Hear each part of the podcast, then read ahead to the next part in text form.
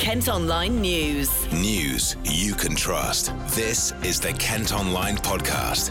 Nicola Everett. Hello, hope you're okay on Friday, November the 26th. Thanks ever so much for downloading today's podcast. It's Black Friday, and climate activists have been staging a protest at a huge Amazon warehouse in Dartford. Extinction Rebellion blocked roads at several sites across the country to disrupt the company's business on its busiest day of the year. Well, our reporter Sean Delaney was at the Littlebrook Business Centre earlier. So I've just drove down uh, Rennie Drive uh, on the approach to the Amazon distribution warehouse uh, based uh, near the Dartford crossing. There isn't any visible presence of protesters at the front to the industrial estate. Um, however, as I've drove further down, there's quite a large presence of stewards and cones have now been laid out on the road, barring access to the car park and main entrance. Um, upon entering the uh, premises, I was informed by staff that uh, it was a private property and barred access to the site. Um, however, they did tell me that uh, protesters were still on site and police had been called. Um, I could see one police vehicle there, um, and as I was exiting the site, there was at least two police vans turning into the estate off of Rennie Drive. The group are accusing Amazon of exploiting people and the planet. Around 20 campaigners arrived at the site just before half four this morning, and some locked themselves onto concrete and wooden structures. They say they intend to stay there for at least 48 hours. Rob was among them. It's a huge action. It's also part of uh, a sort of a global solidarity action, which is that. Um, along with Progressive International, many unions have been organising actions against Amazon today on Black Friday around the world. So this has reverberations around the world. Um, and what we're asking for is, you know, well, on one level, we're saying we need to make Amazon pay. So I should be really clear when we're absolutely, you know, sad that this involves disrupting workers. I was speaking to a lorry driver just earlier who wasn't able to make a delivery and said that he would be automatically fined for not being able to make that delivery on time um, which just goes to show it's it's another sort of uh, way in which the, the business model works. That you know, it's putting the it's putting the pressure on on people. You know, in that situation, the situation is out of his control. It is our fault as protesters that we've chosen to do it on this day. That he so happens to be there, but at the same time, he's not the target. The target here is about Amazon. It's about the business model of Amazon. It's about this business model of mass consumerism and incredible growth um, that is that is actually destroying the planet in, in very real terms. It's destroying the planet, and Jeff Bezos is, you know, ultimately at the head of that and and responsible. And then to talk directly about the environmental point. Uh, Amazon, I think it was 2018, reported figures of uh, producing 60.6 million metric tons of carbon per year, which is the same as burning 140 million barrels of oil. That's a huge amount. And that's only Amazon's work. So it's not even the supply chain. It's not even the products. It's not even what went into the products, the plastics, the packaging. It's not even any of that. So it's it's equivalent to, to a medium-sized country, not a small country. Amazon has the carbon footprint of a medium-sized country, and that's only what we've quantified, and it's growing. Earlier, police said officers were in attendance and working to end the protest whilst liaising with partner agencies and the managers at the business to minimise traffic disruption in the area. Other sites blockaded include Doncaster, Darlington, Newcastle, Manchester, Bristol, Tilbury, Milton Keynes, and Dunfermline. Well, Dartford MP Gareth Johnson has issued a statement today. He says it's not right for people to take the law into their own hands and impose themselves on others. People have a right to get to work without environmental extremists deciding that their views should trump basic freedoms. It doesn't just impact Amazon, but the thousands of small businesses that supply Amazon on the busiest trading day of the year. Amazon themselves have also released a statement. This is what it says. At Amazon, we take our responsibilities very seriously. That includes our commitment to be net zero carbon by 2040, 10 years ahead of the Paris Agreement, providing excellent pay and benefits in a safe and modern work environment, and supporting the tens of thousands of British small businesses who sell on our store. We're proud to have invested £32 billion in the UK since 2010, creating 10,000 new permanent jobs across the country this year alone and generating a total UK tax contribution of £1.55 billion in 2020. Thanks to Jamie for reading that for us. And you can see pictures and video from that demonstration. Plus, we'll keep you updated on the story at Kent Online. Kent Online News. More news today, and detectives investigating the disappearance of a Kent mum are continuing to question a man on suspicion of murder. 34 year old Alexandra Morgan was last seen at a petrol station in Sissinghurst near Cranbrook on Remembrance Sunday and hasn't contacted her children or family since. A 40 year old from St Leonard's near Hastings was arrested arrested yesterday.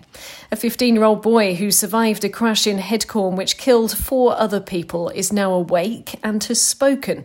Jerry Cash has been in hospital since the vehicle he was in hit a tree on Lenham Road last month and he was initially put in an induced coma. He suffered a serious brain injury, a broken pelvis, punctured lung, and a damaged liver. His mum has described his recovery as a miracle. A motorcyclist in his 60s has died in a crash on the M2. The motorway, as you may have heard, was closed for most of yesterday following the collision between junctions 1 and 3 in Medway. A suspected dangerous driver who's also accused of absconding from prison has been arrested following a police chase near Sittingbourne. A van reportedly failed to stop for officers who had to carry out a controlled stop of the vehicle near the Key Street roundabout. The 22 year old suspect is due in court next month. Another man's also been detained for his involvement and released. Now, more on the asylum crisis following the deaths of 27 people in the Channel on Wednesday. And Priti Patel's being shut out of talks after Boris Johnson said we need to send people back to France. The Prime Minister wrote a letter to the French President, which officials there say is unacceptable. They've now said the Home Secretary is no longer welcome at a meeting with other European nations. Transport Secretary Grant Shapps says there needs to be international cooperation. The issue is originating from France, and it does mean that the action is required there on the beaches, and that's why we're appealing uh, to the French to, to work closely, even closer with us. Uh, on this, it's in all our interests to, to get on top of it. Bridget Chapman, who you may have heard on the podcast before, is from the Kent Refugee Action Network, and she says there needs to be an immediate fresh approach to solve the issue. We've got to be working with France to set up an office so that people's asylum claims can start to be processed on that side of the channel, and then we bring people across in a safe and regularized fashion. That would be much cheaper. At the moment, we're wasting millions of pounds of taxpayers' money on this. Kent Online reports. A Border Force officer has appeared in court accused of being involved in the supply of drugs and ecstasy tablets. The 42 year old was arrested near his place of work in Folkestone and is due back in court in January. Fishermen have blocked French ports, ferry traffic, and the entrance to the Channel Tunnel in protests over post Brexit fishing licences. They're angry that the UK hasn't granted more licences to fish in its waters. Benoit Is from the Fisheries Committee in northern France. We really want to be heard, we want the government to react. And so far, you know, 11 months after we were promised the licenses, there was nothing happening. So I think that's the last solution. We waited until the last minute, really. There were a lot of negotiations, we're not going to interfere. But now, now we've had enough. Britain insists it's respecting the post Brexit arrangements. Listen to updates on our sister radio station, KMFM, for details on any cross channel travel disruption that this might cause. A Kent father and son who kept dogs in unacceptable conditions have been banned from owning animals. A court's heard the 42 and 22 year olds from Ditton bragged about using them for hunting. All eight dogs have now been rehomed by the RSPCA. Part of Kent could get snow this weekend. A yellow weather warning comes into force from midnight and will last until 10 tomorrow morning. It could mean some travel disruption. Meantime, the RNLI is urging us to stay safe near the Kent coast as Storm Arwen brings strong winds. We'll keep you updated on any travel problems via our blog at Kent Online. You can also hear updates on KMFM. Three people have been arrested after a crowbar and hammer were used during a fight in Ashford. Police were called to the high street and used CCTV to help identify the suspects. You can see pictures pictures of the weapons at Kent Online. Football and some Gillingham fans claim they're being banned from going to matches after taking part in protests against the club's owner. A growing number of supporters have called for Chairman Paul Scally to leave. One season ticket holders told us he was denied entry to Tuesday's game at home to Cheltenham following demonstrations. The club say it has no comment at this time. A Wild West film set in Kent has been destroyed in a fire. No one was hurt when the blaze broke out at Laredo Western Town in Fawkham near Longfield. More than £12,000 has been donated to an online fundraising page to help rebuild it. Kent Online reports. A luxury family estate in Thanet is going to become a wedding venue. At Kent Online today, you can see pictures of Chapel House near Minster, which dates back to the 13th century and has been kept out of public view for decades. It'll start hosting weddings from next year, despite complaints from neighbours about traffic and noise. KMFM's Andy Walker is helping switch on the Christmas lights in Gillingham this evening. We'll have pictures on the website after the event. Meantime, the Rochester Christmas market gets underway tomorrow with the lights in the high street also switched on later in the afternoon. A drag queen from Tunbridge Wells has been crowned the winner of RuPaul's Drag Race UK. Krystal Versace was just 19 when they filmed the series earlier this year, making her the youngest ever contestant to reach the final. She's described it as the most amazing experience. And Kent's biggest panto opens tonight. Jack and the Beanstalk is on at the Marlowe in Canterbury. It's their first panto with an audience since before the pandemic, as last year's was streamed online instead. Blue star Duncan James will will play the lead role. Nowadays, we're so consumed, or kids are so consumed with their phones or computers or the television. It's just so nice to be able to get out, watch some live theatre, and actually bring some magic to the stage, and that's what Panto does. Parents can come to see some live theatre over Christmas time, brings all the family together, and actually, Pantos are not just for kids. You know, they are. There's lots of adult humour in there as well, which goes like lots of innuendos, which goes over the kids' heads. So the, the adults love it and the kids love it. And to be part of something so special, I think, at Christmas, it makes me feel, as a performer, really happy. It runs until the 9th of January. Kent Online Sport. Football and Gillingham will be hoping to avoid dropping into the League One relegation zone as they host Portsmouth this weekend. The Gills are just a point above the bottom four after back to back defeats. Tomorrow's visitors to Priestfield are up in ninth. Here's manager Steve Evans. Everyone is in a much better place when you're winning football matches. Puts more strain on the management team when you're looking, saying, another player injured, another player injured, all with different types of injuries, which makes it hard to accept. So we're, we're both focused on trying to win tomorrow. Yeah, it's a big occasion. You know, they're a Premier League club, all barring where they're playing, but you play where you play. Fantastic support base, big crowd travelling tomorrow.